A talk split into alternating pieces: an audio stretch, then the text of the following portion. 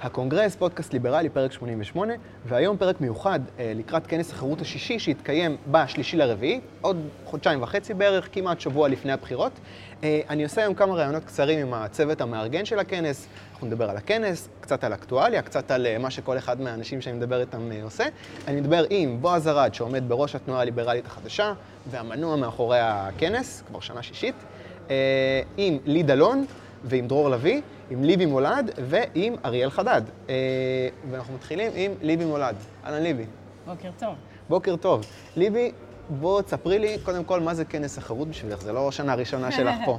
מה כן, זה? זה כל כך מרגש שזה כבר פעם שישית, לא להאמין שהתנועה הליברלית כבר uh, ותיקה. כן. היא כבר לא כזאת תנועה צעירה. Uh, כנס החירות, זה, יש לו שני אספקטים. אחד זה בעצם הפצת המסר הליברלי לקהל הרחב, וזה גם uh, דבר נורא חשוב בעיניי, זה האפשרות שלנו הליברלים להכיר אחד את השני מחוץ לעולם הדיגיטלי, uh, לעשות קצת מינגלים, לעשות חברויות. Uh, אני חושבת ש... עשיתי פעם מחקר כשהייתי באוניברסיטה, אה, וראיתי שכשבאמת יש חשיבות בתנועות להיכרות האישית ולחיבה, שלא לומר אהבה, בין האנשים. כי אתה, בן אדם שאתה מחבב אותו, אתה תעשה איתו הרבה יותר מאשר בן אדם שאתה לא מכיר אותו, או שאתה רק שותף למשהו רעיוני איתו. אז אני חושבת שכנס החירות במובן הזה הוא אה, אה, כלי מאוד מאוד חשוב להיכרות היותר מעמיקה ולחברויות בין הליברלים לבין עצמם. שלא לדבר על זה של חשיפת כל פעם תכנים אה, ליברליים בעוד תחומי חיים ובעוד נושאים, וגם חשיפה לקהל הרחב, שאנחנו כל פעם מנסים להביא קבוצות אחרות, למשל כמו קבוצת המכינות הקדם-צבאיות, אה, או קבוצות אחרות, להגיע בצורה מאורגנת לכנס, כדי, ש... כדי שייחשפו לתוכן הליברלי שהוא לא מספיק חזק בישראל. את יודעת, העניין הזה של כאילו ליצור קשרים וליצור uh, קהילתיות, זה גם קצת למה אני עושה את הפודקאסט. כי כאילו, אתה יודע, קבוצות בפייסבוק זה נחמד ומדברים וזה, אבל יש משהו בלדבר עם אנשים שמכניס לזה איזשהו פן אה, אנושי, ו... נכון. ו... כן, אני, אני, מאוד, אה, אני מאוד מתחבר למה שאת אומרת. אה, מה את הולכת לעשות בכנס? Uh, כנראה שני דברים. קודם כל, כמו בשנה שעברה, uh, הנחיתי uh, uh, פאנל שנקרא, זה לא בדיוק פאנל, לא יושבים כמה אנשים, זה נקרא ליבטוק, שזה uh, סדרה של הרצאות בסגנון TED של כמה דקות, שמעבירים מסר. אני פונה בעצם אה, אה, לכל מי שרוצה להגיש לי מועמדות אה, מהקהל שרוצה להגיע לכנס, להגיש מועמדות, אם יש איזה נושא שקרוב לליבו, שמתקשר לתחום הליברלי שהוא רוצה לבוא ולדבר עליו. אנחנו עדיין בוחרים מועמדים, אז אם מישהו רוצה באמת להגיש מועמדות... זהו, אני אשים לינק, מה... תשלחי לי, איך זה, מה זה, משהו בפייסבוק? מה, איך זה כן, הולך? כן, אז אני עשיתי קובץ בגוגל פורמס. שיש שם בעצם את כל הדרישות. אה, כדי להגיש מועמדות, זה דבר אה, נורא נחמד, ואז אה, אני עם עוד אה, צוות, אנחנו עוברים ובוחרים את מי שירצה. אה, בשנה שעברה היו לנו נדמה לי שבעה מרצים, השנה כנראה שנרד לחמישה וניתן לכ, לכולם יותר, אבל זה עוד לא סגור לגמרי. ובעצם הרצאות בסגנון TED על אה, נושאים ליברליים. בשנה שעברה זאת הייתה הצלחה מאוד גדולה, אנשים אה, פידבקו את הפאנל הזה מאוד mm-hmm.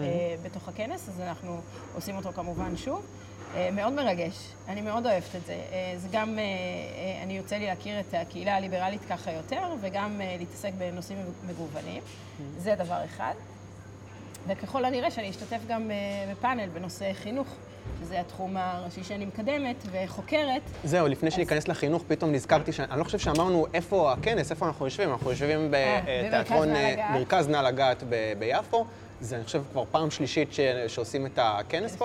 נכון. אחלה מקום, ויש חנייה, ונורא כיף פה. נכון, ואנשים פה נורא נחמדים וקואופרטיביים. והמחיר הוא יחסית מחיר אקונומי, אז הכל יוצא טוב. נהדר. בסך הכל. אוקיי, עכשיו בואו נדבר רגע על uh, חינוך. Uh, את עומדת בראש ארגון uh, חופש בחירה בחינוך. ספרי לי על הארגון הזה, מה זה? זה בעצם הרפורמה שאני מנסה לקדם בחינוך, שאנחנו קוראים לה בדרך כלל שיטת השוברים. זה בעצם מה שאני מנסה לקדם בתוך הארגון הזה. אבל כשאומרים חופש בחירה בחינוך, זה, לא, זה, זה רק הטייטל. לדבר הזה יש משמעויות יותר נרחבות של הפחתת רגולציה בתחום החינוך. שבעצם באמת באמת לפתוח אזורי רישום ולאפשר להורים לבחור את בית הספר, mm. של הנושא של איך מתקצבים חינוך, אה, של לתקצב פר ילד, ואז בעצם לייצר את התחרות הבריאה הזאת שאנחנו מדברים עליה בין בתי הספר. אה, אלו הנושאים שאנחנו מקדמים בתוך הארגון הזה. אני כמובן היום עושה את זה בארגון הזה, בדפי הפייסבוק ובמפלגת זהות. שזה זהו. שופר מאוד מאוד גדול, שזאת אחת הסיבות באמת להיות פעילים בתוך מפלגות, כי השופר שלהם הוא הרבה יותר גדול מאשר שופר של ארגונים. כן, כאילו בדרך כלל זה, זה, זה אבסורד קצת, כי בדרך כלל זה קצת, זה קצת שונה. זאת אומרת, יש איזשהו שיח ציבורי סביב נושא מסוים, ואז באה המפלגה וכאילו אה, קוטפת את, ה, את, ה, את הפירות של המאמץ של השיח הזה. פה זה קצת הפוך, כאילו, המפלגה הופכת להיות פלטפורמה לדיון אה, אה, במסרים. אני מבינה מה אתה אומר. זה, זה אני חושבת, אה, מתכתב זה מעיד קצת על השיח שלנו, אני? חושב. זה מעיד קצת על השיח שיש בארץ. שהוא, שהשיח הליברלי הלך והתרחב, אתה מתכוון? לא, אני אומר הפוך, אני אומר כאילו, אם היה לנו שיח שבאמת פתוח למגוון של דעות, אז הנושא הזה היה בשיח. העובדה שצריך מפלגה בשביל לחשוף קהל של אנשים אה, לדבר הזה, נכון. מראה שיש פה איזשהו קרטל של רעיונות בשיח אה, הציבורי. כן. אה, אני דווקא רואה, אני אופטימית בעניין הזה, כי אני רואה גם, זה גם שייך לעניין הזה שעשינו עבודה במהלך השנים, והנושאים הליברליים הם יותר על סדר היום. אה, כמובן חברנו אריאל וייטמן בישראל היום, ועוד אנשים אה, ליברליים אחרים שהם מתחילים להיות יותר מובילי דעה ומכירים אותם ושומעים את האג'נדה הליברלית יותר. אה, ואני אגיד רגע משהו על העניין הזה של מפלגה. המפ... המפלגה יכולה לשאת את המסר כשמתקרבים לתקופת בחירות. אוקיי? אז בתקופת בחירות באמת השופר של מפלגות הוא הרבה יותר גדול. התפקיד של הארגונים הוא לעשות את העבודה התשתיתית לאורך כל השנים, כי בסך הכל אנחנו חיים גם בין תקופות בחירות. כן. אז, אה, אז זהו, כשיש לך ארגון, אז זה יותר פלט, פלטפורמה יותר נוחה, ולאנשים יש עם מה להזדהות וכולי.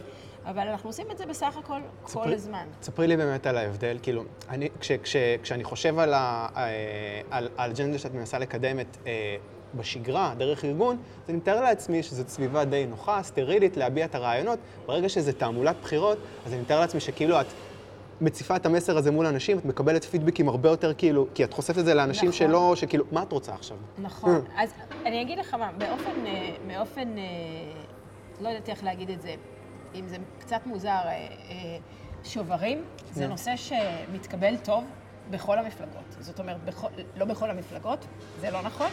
אצל כל האנשים, תומכי כל המפלגות כמעט. כי גם אנשים לא אומרים שהם לך, מה את רוצה סוציאליסטים- עכשיו להפריט את החינוך? לא אומרים לך את זה? את לא מקבלת אה, את זה? מעט, יחסית, כן מקבלת, אבל הרבה פעמים, גם אם אני, אם אני אשב בדרך כלל 20 דקות עם בן אדם שאין לו אינטרס עכשיו, ושהוא נקי מאינטרסים, בדרך כלל הוא ישתכנע שיש בזה משהו. וזה, למה? כי אה, גם האנשים שהם חברי אה, מפלגות אה, שמאליות מבחינה חברתית-כלכלית, אני מתכוונת, נניח מפלגת העבודה, או מרצ וכולי, בגלל ששוברים בעצם שומר על המימון הציבורי, אז קל להם, זאת אומרת, אנחנו מרוויחים את מנעמי הקפיטליזם של התחרות החופשית וההתייעלות וכולי, ועדיין שומרים על מימון ציבורי. שזה, שזה בעצם, אה, אה, בגלל זה זה, בגלל זה זה פחות מרתיע גם אנשים מהשמאל. כמובן שאנשים שיש להם אינטרס, קביעות, אנשים שבתוך המנגנונים השמנים שחוששים אולי על אה, משרתם, אז כבר שם זה מקום אחר. ומבחינה פוליטית יש מתנגדים שהם מתנגדים אה, של זהות, נניח, אה, אז, אז הם עשויים להתנגד לעניין הזה. אבל הם לא באמת, זה רק בגלל שהם מתנגדים כאילו שהם לא רוצים את ההצלחה הפוליטית של המפלגה, מתוך התחרות בין המפלגות. אוקיי. אז אה, אוקיי, אה, אוקיי. אני רוצה רגע שנדבר על הפריימריז בזהות, כי זה משהו שמתקרב. את רצה על הפלטפורמה הזאת, זה נכון. טבעי לשאול אותך, זה מעניין, כי יש פה איזשהו תהליך פריימריז אה, שלא היה עד עכשיו. פריימריז פתוחים, נכון? נכון. מה זה? אה, פריימריז פתוחים בעצם זה דבר חדש שמאפשר לכל מי שיש לו אזרחות בישראל להשתתף בפריימריז. אה, אין את זה במפלגות אחרות, בעצם במפלגות אחרות רק מתפקדי המפלגה יכולים להצביע, ואנחנו פתחנו את זה לאנשים שהם גם מתפקדי מפלגות אחרות, גם אנשים שלא התפקדו לאף מפלגה, בעצם כל אחד שהוא נושא תעודת זהות ישראלית יכול להשתתף אה, בפריימריז האלו, והרעיון? מאחורי זה, זה ב-29 לינואר, בחודש זה. מה, ואני צריך להגיע לגני התערוכה עם תעודת זהות? אז לא, זאת הצבעה אינטרנטית. יהיו ארבעה קל... קלפיות אה, live לאנשים שאולי מתקשים או שלא רוצים אה, אה, לשים תעודה באינטרנט, אבל בעיקרון... כן, יש אחד בתל אביב, עוד לא נקבע המקום הסופי, אחד יהיה בתל אביב, אחד בירושלים נדמה לי, אוקיי. אה, ושכחתי, אני משערת שאחד בחיפה, כן. ובעוד מקום, שאני אוקיי. לא לגמרי סגורה. אוקיי. אה, מה אני צריך להזין אבל בטלפון? אז בטלפון אתה צריך מספר תעודת זהות וגם תעודה מזהה עם תמונה. וזה אחד הדברים שקצת... אה, הלאה. אה, מקשים עכשיו אני סקרן אה, טכנולוגית, מה, איך זה, איך זה, מה זאת אומרת, אני מצלם את תעודת זהות? קודם כל, הרעיון הוא שכדי שלא יהיו זיופים ושלא יהיו מפקדי ארגזים ולא יהיה דברים מהסוג הזה, שמישהו ייקח רשימה של 100 אנשים שהוא מכיר עם תעודת זהות ויעשה את זה, אז אנחנו מונעים את זה על ידי זה שמביאים תעודה ממש. אז אתם מכינים בעצם מאגר ביומטרי עכשיו. אה, כן, אבל זה וולונטרי. כן. קודם כל, לא מכריחים אנשים. נכון, נכון מאוד. אחד מהרעיונות הכי ראשיים של זהות, שאנחנו מוציאים את הכפייה מהיחסים בין בני האדם, אז זה וולונטרי. ונכון, זה לא נקי מחסרונות, אבל uh, זה המחיר שצריך לשלם כדי לדעת שמדובר באותו בן אדם. דרך אגב, זה לא חייב להיות תעודת זהות, זה יכול להיות רישיון נהיגה, כל תעודה רשמית, תעודת חוגר, תעודת uh, דרכון למשל, או דברים מהסוג הזה. אמ, אוקיי, okay, ואיך זה הולך אבל? אני נכנס, אני מצביע מה? כמה מועמדים יש? אז יש חמישה עשר. אוקיי. הם נבחרו בסבב בחירות ראשון, בפריימריז בסבב הראשון, שאותו כן בחרו, כל בן אדם שרצה יכול היה להציג את עצמו כמועמד, וחברי המפלגה בחרו בחמישה עשר הראשונים. ועכשיו ומת... את החמישה עשר האלו מדרג הציבור, מי הראשון, שני ושלישי. אה, אני חושבת שזה רעיון נחמד. אמרתי, עוד פעם, זה גלעד אלפר, מי, עוד החבר'ה שלנו במרכאות? אה, יש, קודם כל המפלגה היא ליברלית, המצע הוא ליברלי, זה, מאוד נכון. חשוב להבין. זאת אומרת, כן. גם אנשים שפחות, אה, שהתמודדו, והם פחות אה, ליברליים מקודם, הם מחויבים למצע, זה היה אחד התנאים כדי להתמודד בפריימריז האלו. נו. כן, ויש כמה ליברלים. מי? יש את אה, דוקטור רפאל מינס, שהוא דוקטור לפיזיקה והוא ליברל, אני מאוד מחבבת אותו ברמה האישית, יש את גלעד. אה, יש אה, את הרב דודי שפיץ שאני פחות מכירה אותו, ואומרים שהאג'נדה שלו היא ליברלית גם. אלו הליברלים שנקראים אצלנו מה שנקרא ליברלים, אבל אני חושבת שבסך הכל כל המועמדים מחויבים לרעיון של ליברליזם, וזה מה שמייחד את זהות, שזאת, מפ... זה לא נניח הליכוד של שרן ו... ו... ואמיר אוחנה הם ליברליים, אבל המפלגה לא בעצם מחויבת למצע הליברלי. פה אצלנו זה הפוך. טוב, אבל ה trade-off ברור, כאילו, ברור, א', שלטון כרגע. בדיוק, א', הסיכויים שלכם לעבור את אחוז החסימה, כן. אה, שנויים במחלוקת, אני לא אכנס נכון. לוויכוח הזה, הוא לא מעניין. לא, לא לזה, אבל הסקרים אומרים שברגע שיראו שאנחנו עוברים, תהיה הקפיצה, וזה ברור וזה טבעי, ואני מבינה את זה. וגם אם תעברו, אתם תהיו, מה, חמישה מנדטים, לעומת מפלגת שלטון. אני מזכירה לך שליברמן היה עם, אה, אחרי שעזבה אותו אורלי לוי, היה עם חמישה. והוא היה שר, אה, אה, שר ביטחון, והיה לו עוד אה, את, שר, את שרת הקליטה. אני רוצה להתחבר לעניין הזה של שרת החינוך, אם את תהיי שרת החינוך, אבל לפני זה אני רוצה קודם לשאול, רגע, אז בוחרים מועמד אחד? איך זה הולך? אני נכנס, בוחר אחד, שניים? אז יש שש נקודות לכל מי שנכנס למערכת, הוא יכול או לחלק אותם בין המועמדים, או לתת שש נקודות לי למשל. אז זה, זה בעצם מה ש... זה, זאת האפשרות. זה לא, כל, לא, לא נקודה אחת לכל מי שנמצא, זה מצביע. זה שש נקודות לכל שש, אחד. שש, ותחלק כמה, איך שאתה רוצה.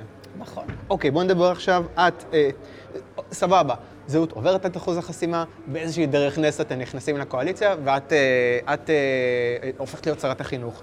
מה, רגע, אני רוצה להגיד שאמרת דרך נס. אה, no. אני אזכיר את איין רנד אה, לא, דרך. נס בנכנסים לקואליציה. כן, אפילו. אם תיכנסו, אה, תעברו את אחוז החסימה, הרי פייגלין לא התפשר כל כך בקלות. אה, תלוי. אני חושבת שכולנו מבינים שזה המצב ואלו העקרונות שלנו, וכדי לקדם את הדברים החשובים שלנו נצטרך לעשות בריתות פוליטיות, זה ברור לנו. אוקיי. אנחנו אומנם טירונים פוליטיים, אבל לא, לא חסרי...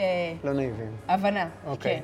אוקיי, מה התוכנית באמת? את נכנסת לכנסת, את יודעת עזבי רגע שרת החינוך. מה, איך, מה עושים? מה התוכנית?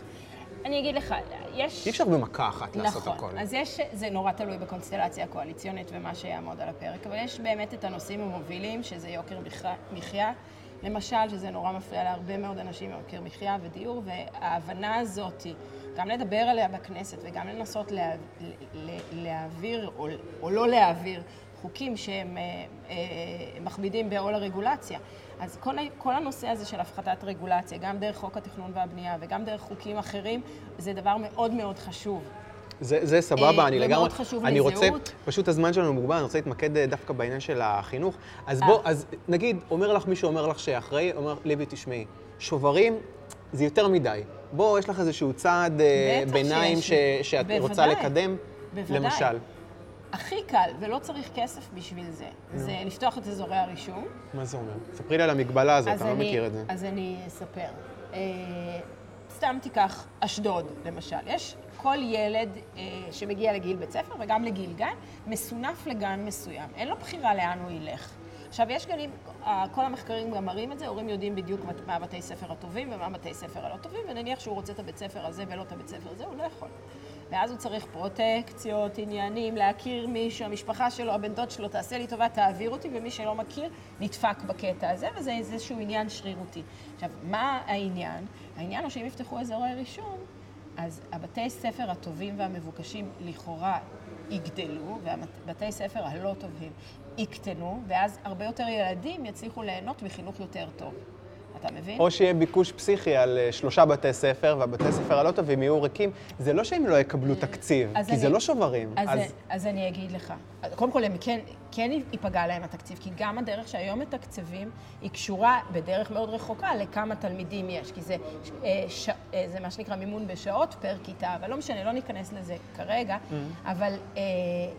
אני אתן לך דוגמה ממקום אחר. עשו okay. את זה אוקיי. בפינלנד, למשל. עכשיו, בפינלנד אין, לכאורה לא קוראים לזה שוברים. כל בתי ספר ממומנים על ידי המדינה וכולי. Mm. אבל בשנת, ב, ב, עוד בש... ב, באמ, לא באמצע, לקראת uh, הרבע האחרון של המאה הקודמת, הפכו את זה למין שיטה שאפשר לבחור את בתי הספר, uh,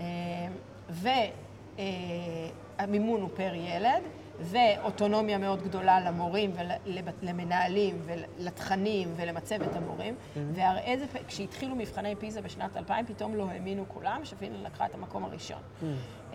שבעצם דה פקטו מה שהם עשו שם זה שוברים. אוקיי? הם לא קראו לזה שוברים כמו שקוראים לזה בשוודיה, mm-hmm. אבל הם, זה, דה פקטו זה מה שהיה. ואז כל בתי הספר משתפרים. וזה נכון שבפינלנד נסגרים בתי ספר כל שנה, כי הלא טובים, או אלו שנהיים קטנים מדי, הם פשוט נסגרים, והמדינה מאפשרת להם להיסגר. וזה הסוד פה, כי אז אלו שנשארים צריכים להיות מספיק טובים כדי להישאר, יש להם את התמריץ כאילו כדי אה, להיות מספיק טובים כדי להישאר, ואלו שלא מספיק טובים פשוט נסגרים. אז סך כל בתי יש... הספר וסך כל התלמידים נהנים מחינוך יותר טוב. וזה גם מוכיח לי... את עצמו, אני אומרת לך, זה מוכיח את עצמו בכל המדינות שהפעילו את השיטות האלו והשיטות הדומות האלו. דרך אגב, ב... לפני בערך אה, עשר שנים בפינלנד, הם קיצצו קצת ב... בעניין של פתיחת אזורי הרישום. אוקיי? הם אמרו, קודם כל, האנשים מהסביבה ימלאו את בית ספר, ואז אם יישאר מקום מסביבה אחרת יוכלו להיכנס. אתה יודע מה קרה? הם קצת התחילו לרדת. הם כבר לא מקום ראשון. הם כן. קצת התחילו לרדת, וזה מאוד... אה, אותי זה לא הפתיע כשראיתי את המחקר שהראה את העניין הזה.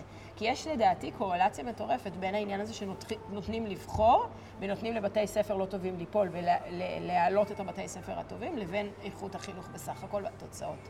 איך, איך את מתמודדת עם הטיעון הזה שבוודאי יהיה פה יבוא מי שיבוא, יגיד, אוקיי, בסדר, נגיד שרמת החינוך עולה. את אבל מביאה עכשיו לפיטורים המוניים של מורים. אה, בכלל לא. למה? יש מורים גרועים, כי... נגיד. נכון, אז... אז לא מגיע להם לעבוד? לא, אז אני אגיד. אז אני אגיד כמה דברים. קודם כל, השאלה היא באמת, אה, אם אנחנו רוצים לשלם את המחיר שכל מערכת החינוך וכל הילדים יסבלו בגלל שיש איזשהו כמה אנשים שיצטרכו להיפלט מהמערכת, ואני לא אומרת שלא. יש כמה.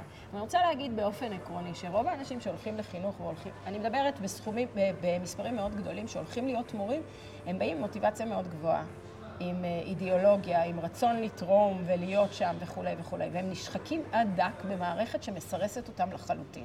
זאת אומרת, הפיקוח עליהם בישראל, הנה, בניגוד לפינלנד ולמדינות שמאוד מאוד הצליחו, אסטוניה, הולנד וכולי, הפיקוח על התכנים הוא מאוד מאוד מאוד צמוד, המבחנים הם אינסופיים במספרם. Mm.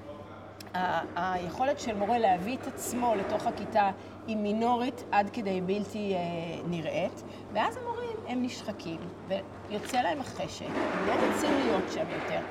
ו- ו- ואני חושבת שברגע ששנו את השיטה, אז הרבה מורים גם מאוד מאוד השתפרו. מאוד מאוד השתפרו. חלקם מתוך הרצון שלהם הפנימי והמוטיבציה הפנימית שלהם, וחלקם מזה שאם הם לא ישתפרו הם ילכו. כן, ואני חושבת תמריץ. שבאחוזים, כן, אבל באחוזים, לא מה שקורה ותק. היום... היום זה על ותק, נכון? נכון, היום זה על ותק בעיקר. היכולת לתג... לתגמל מורה טוב היא ממש ממש בשוליים, של איזשהו סוג קטן מאוד של בונוס. אין אה, אה, תשלום לפי מריט. אין דבר כזה במערכת החינוך, שזה נורא. שזה גם, אה, אתה יודע מה זה עושה בעיקר? Mm-hmm. זה מוציא את התמריץ לאנשים חדשים להיכנס למערכת. כי תחשוב על זה בישראל זאת אחת המדינות עם הפער הכי גדול בשכר מורה בין המתחילים לוותיקים. יש לך את זה, את זוכרת את המספרים? אני תמיד אה, שומע שיש פער ואני לא יודע מה זה אומר. לא, אבל אני, אה, אני לא זוכרת את המספרים המדויקים של המשכורת עצמה. סדר אה, גודל. אה, אבל מורה מתחיל ירוויח ב- אה, 6 נטו אני- וותיק 13? זה זה זה הסכומים? שש נטו זה גבוה. אוקיי, וואו, כן, אוקיי. כן, אולי שש ברוטו. וואו. אתה מתכוון למשרה מלאה, משהו נו. בסגנון הזה. ומורה ותיק, לאן זה יכול להגיע? כן, למספרים שאתה מדבר עליהם. אבל אני לא זוכרת את המספרים בדיוק, אל תתפוס אותי במילה. אה, ולכל המאזינים, אני יכולה לחזור אליך עם בדיקה מדויקת של הנושא הזה, אני לא אוהבת סתם לזרוק, אבל אני יודעת אבל פערים של במדדים- כמה אלפי שקלים. בוודאי. בוודאי. לא בכמה אלפי שקלים. במכפלה. והרעיון הוא שמי שנכנס אה, אה, למערכת, בעצם אין לו אינסנטיב להיכנס. ואני אני רוצה לחדד את זה, שהפקטור היחידי שמשפיע על איכות החינוך בכל המחקרים, בכל המדינות, זה עניין של איכות המורים. זה הפקטור, לא כל מה שמבלבלים, כאילו, גודל הכיתות, גודל, הכל, הכל כן, טוב פיזה, לא פיזה. אה, לא, פיזה הוא מדד היחידי שיש לנו כדי לעשות את ההשוואה הזאת היום, או המדד העיקרי שיש לנו כדי לעשות את ההשוואה הבינלאומית, וטוב שיש השוואה בינלאומית, אבל אה, כמות המבחנים, בישראל יש כמות מטורפת של מבחנים לילדים. אה, במדינות אחרות יש מעט מאוד אה, אה, מבחנים, והם, אה, נניח בפינלנד יש מבחן, נדמה לי, בסוף כיתה ט', שקובע את, ה, את ה, מה שאתה תעשה ב... לא. תמשיכי, תמשיכי, תמשיכי, תמשיכי, אה, שומעים רק אותך. אה, אה, יש מבחן אחד... שנייה, אה, שנייה. סליחה? סליחה? סליחה? אדוני, אנחנו בהקלטה פה, אתה יכול בבקשה לדבר שם? תודה? ביי. אה, סליחה, כן. אז uh, יש מבחן אחד, בישראל יש המון המון המון מבחנים ששוחקים גם את המורים וגם את התלמידים, וגם מחקרים מראים שכאילו שיש, uh, שמורים נניח נבחן, נבחנים לפי הצלחה במבחנים של התלמידים שלהם, Mm-hmm. אז זה uh, מעודד הר- הרבה מאוד שחיתות, שהיא שחיתות מבנית, מעבר Mm-hmm. כן, לשחיתות שמענו על משהו של, כזה פה של עכשיו. תיקוני ציונים, וזה, זה, לא, זה לא מאפיין רק את ישראל, זה מאפיין כל מקום שעושים את זה, וזה גם טבעי, אם תחשוב על זה. כן. אה, אה, אבל זו שחיתות מבנית גם, כי הפוקוס של המערכת נהיה סביב המבחן, סביב הלעבור את המבחן. אה, והוא הוא מפסיק להיות סביב הערכים, סביב מה שאתה רוצה להקנות לילדים וכולי. אז אה, יש כאן הרבה מאוד נושאים, אבל אני חושבת שישראל צריכה לשים לעצמה אה, מטרה לשפר את איכות המורים. ואפשר לעשות את זה בכל מיני דרכים. אחד מהדרכים, למשל, היא לתת להם את החופש להביא את עצמם לכיתה, לבנות תוכניות לימוד, להכניס את העניין של, של, של אה, בניית תוכניות לימוד לתוך בתי הספר של, אה, של המורים. אה, ואני חושבת שהשוק החופשי, אם אנחנו נשחרר אותו, ידרוש כאילו מהמורים יותר ידע, יותר מומחיות, יותר הצלחה וכולי, אה, לפני נכון. שיקבלו אותם לעבודה. אני רוצה, אני רוצה לסגור את זה כי הזמן שלנו נגמר. אני באמת כאילו רק? מסוגל... רק אה, התחלתי? לדבר. מה לעשות, מה לעשות. אה, באמת, אני, אני חושב על זה. אנ- אנחנו מנסים לחשוב איך ייראה העולם הזה ש, ש, ש, עם שוק חופשי בחינוך. אי אפשר לדמיין, זה היופי. יש כאילו כל כך הרבה דברים שאפשר אה, לעשות ברגע שזה באמת תלוי בהורים שצריכים להחליט, זה הבית ספר שאני רוצה לשלוח את הילד שלי אליו, לא איזה מפקח שאין לו אינטרס באמת, אז זה באמת, זה, אה, זה, זה משהו שבאמת הייתי שמח אה, אם יקרה. אני רוצה, דבר אחרון, לשאול אותך, נחזור רגע לכנס, נסגור. מה מבחינתך יהיה ההצלחה של הכנס? כאילו, איך תדעי שנגמר הכנס, וכאילו, וואלה, היה מוצלח. אה, כמה דברים. אחד, אה, תכנים חדשים שהליברלים עצמם לא נחשפו להם קודם, כי אנחנו, אתה יודע, אנחנו מתעסקים הרבה מאוד באותם נושאים. שנית, חשיפה לעוד ועוד קהלים. ואם גם מה שקוראים היח"צ של זה, במובן הזה שמה שיקרה אחרי, של, ה, של ההקלטות, של התוכן, אם זה יתפזר, שיגיע לעיתונות ויגיע בתקשורת לעוד ועוד ועוד אנשים. אנחנו רואים, דרך אגב, עלייה עקבית במספר הנוכחים בכנס ובמספר הדוברים בכנס ובתכנים שאנחנו מביאים, אז זה מצליח, זה צריך להצליח עוד ועוד, אני מקווה מאוד. אוקיי, ליבי מולד, תודה רבה, אה. ובהצלחה בפריימריז. תודה רבה. אה, עכשיו אנחנו מדברים עם אריאל חדד. נכון. אהלן אריאל. אהלן, מה נשמע עינית? בסדר גמור. אה, דבר ראשון, אה, אני סקרן, פשוט אה, עברתי קצת על הווידאוים ש- ש- של האנסמבל שלכם, אנסמבל טיקי טקה, נכון? כן, כן. אתם מופיעים בצוותא, יש לכם מופע, נכון, ואתם נכון. גם תופיעו בכנס החירות. אני אדייק, אנחנו עובדים, אה, זה זה אנסמבל שעבר, אנחנו כבר ביחד איזה שבע שנים, עשינו הפרעות קשב וריכוז בצוותא באמת. אה, ובאותו הרכב, עם שחקן אחר פשוט, מופיעים בקיץ, מופע שנקרא, מופע שיקרא פנייה הבאה ימינה, מופע שמתכתב הרבה עם ערכים ליברליים. קצת ערכים שמרניים, ובאמת לכנס האחרות אנחנו נעבור עם איזשהו קטע בתוך המופע. באמת היא קטע שנכתב במיוחד לכנס, ופשוט אנחנו בודקים אותו. מה אתה אומר? איך. איך, אני, אני סקרן פתאום, איך נהיה הקישור הזה? כי אתם, אתם, במרכאות כאילו, זה נחמד שיש במה בכנס החירות וזה, אבל אתם לא צריכים את כנס החירות בשביל הקריירה שלכם. אתם, יש לכם נכון. מופע בצוותא, אתם legit, כן. לא, לא מהיום. בזה. נכון. אז איך נוצר הקשר הזה? קשר, אז אני נפגשתי עם בועז, עם בועז ארד ב-WeWork בקשר, למשהו אחר. אני גם עובד בתחום ה- בהייטק, בשביל משהו אחר. ואיכשהו ככה התחלנו להתגלגל בשיחה, ואמרתי שיש להם המון קטעים שהם מתקדמים עם ערכים ליברליים. ועשינו את האחד ועוד אחד, ממש את הכנס האחירות. ואמרתי, יאללה, מגניב, בואו נעשה את זה. זה גם קונספט מעניין להופיע עם ערכים שהם לא... בוא נגיד, זה טיפה שונה בתנוף התיאטרלי. אז, אה, מגניב. אז רגע, זה יהיה כאילו ממש קטע קצר של אה, רבע שעה, או שזה אנחנו הופעה? נעשה בין שניים לשלושה קטעים של שתיים שלוש דקות. מגניב. אוקיי, אז אני רוצה לחזור רגע לשאלות ש- שהכנתי. אז, אז נכנסתי לערוץ שלכם ביוטיוב, ראיתי שם וידאו מלפני ארבע שנים, עשיתם, אני לא יודע, זה היה מין קטע אימפרוב כזה. באמצע הקטע החברים שלך תלו לך מנעול אופניים כזה על הצוואר ונעלו, וזהו, כאילו, כאילו היה מפתח, ואתה ממש נלחץ, כן. כן. איך זה נגמר? כאילו כיבו את נשארתי המצלמה עם זה כמה. שבועות, הסתובבתי בתור תכשיט, קיבלתי מחמאות, שאני איפה הבאת את זה, קצה טוב. ואני נו, מדבר עם ובסוף? קצת קפקפו אותי, ובסוף שחרר אותי, רועי שחרר אותי. היה מפתח, זה היה כאילו רק כדי להלחיץ אותך. כן, כן. נהדר, אוקיי. אוקיי, אה, אני אתן רגע את הקונטקסט רק, אנחנו יושבים פה בתיאטרון אה, אה, נא לגעת, אנחנו במפגש הכנה כזה לכנס החירות, יארך עוד חודשיים וחצי. אני שמח לדבר איתך, כי בדרך כלל אין הופעות בכנס החירות. תספר לי רגע על המופע שלכם, מי כותב? אני הכותב הראשי, ספציפית המופע שרץ בצוותא, הפרעות קשב וריכוז, יש שם קטעים מכולנו, כולנו שחקנים יוצרים. אה, אני הכותב הראשי, אבל כל אחד תרם את החלק שלו למופע. המופע הזה שנכתב הוא בעצם מופע שאני כתבתי אותו, זה בעצם אוסף של מערכונים שכתבתי בחמש שנים האחרונות, אה, שניקח איזשהו חלק מתוך זה לטובת אה, מופע, נראה עדיין איזה חלק, יש המון המון חומרים, ו... וזה בעצם, זה ה... וזה אנחנו נופיע בעצם בכנס החוץ. הקטעים שראיתי, אבל אגב, זה, זה לא עם איזושהי אג'נדה מסוימת, זה כאילו, זה נכון. ממש נונסנס. נכון, הקטעים, ספציפית המופע הפרעות קשב וריכוז, זה מופע שהוא נונסנס, יש לו כמה נרטיבים, אחד מהנרטיבים מתכתב עם הרטלין, הפרעות קשב וריכוז וכל הנושא הזה. אבל איך שזה נוצר, זה פשוט, אנחנו חברים כולנו, אה, למדנו ביחד משחק. אני אחרי הצבא, איפה למדתם אגב? אה, סטודיו למשחק של משה אה, למדתי גם, אה, אה, לירן למדה אצל סופי מוסקוביץ', אני גם למדתי אצל ניב ואולי, זה היה יותר כזה בקטע של תחביב. אני לפני הצבא בכלל למדתי, אה, למדתי תחום של מתמטיקה, מדעי המחשב, ואחרי הצבא רציתי לעשות איזה משהו בשביל הכיף, ובשנה ב' בלימודי משחק קיבלנו תרגיל לכתוב קטע. אז אמרתי, אני אכתוב איזה קטע סאטירה על אה, פוליטיקה בגוף ביטחוני. הגבלתי את זה אה, לבנק, עשיתי את הקטע, ציפיתי לתגובות דרמטיות, בסוף כולם צחקו. אמרתי, אוקיי, יש פה איזה משהו. אז ככה עשיתי עוד קטע ועוד קטע, ובסוף אספנו אוסף של קטעים, התחלנו להופיע עם זה בכמה comedy club, בכל מיני במות פתוחות. לקחנו איזה גג, עשינו איזה מין בזאר, שמנו בדים שחורים, קוורצים, אלתרנו הופעה, היינו חברים, כל מיני כאלה שיבואו לקנות מהבזאר, זה ממש הלך. גלגלנו עם זה, ואז הגענו משם לצוותא, הופענו קצת מחוץ לתל אביב, גם בחיפה קצת, בירושלים. אנחנו רצים עם זה כבר שש שנים בצוותא. ובמהלך, בעצם כשחיפשנו לעשות את המופע הבא, אז אמרנו, טוב, מה יש? ואני כתבתי כל מיני דברים, כל מיני נושאים. פתאום ראיתי שיש יש אוסף של קטעים שמדברים פתאום על הגות פוליטית. אה, זה פתאום נהיה תחום עניין שלי, כאילו ביום-יום, אני קורא, רואה וידאוים, דברים כאלה.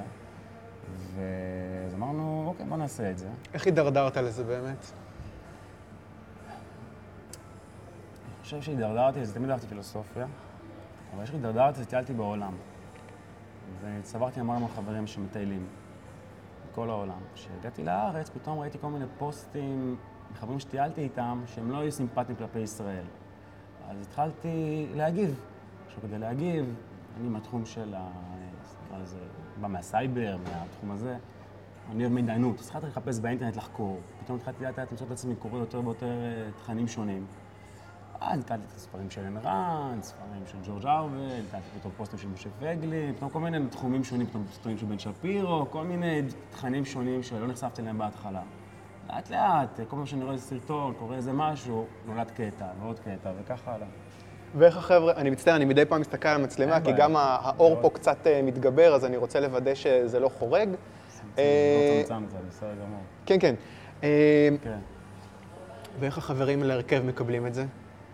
מה, אתה פתאום מכניס לנו פוליטיקה, ורוב אה. הסיכויים סטטיסטית, הם לא מסכימים איתך. נכון. נו, איבדנו חבר אחד. באמת? התחלף, כן. וואו. להצגה החדשה.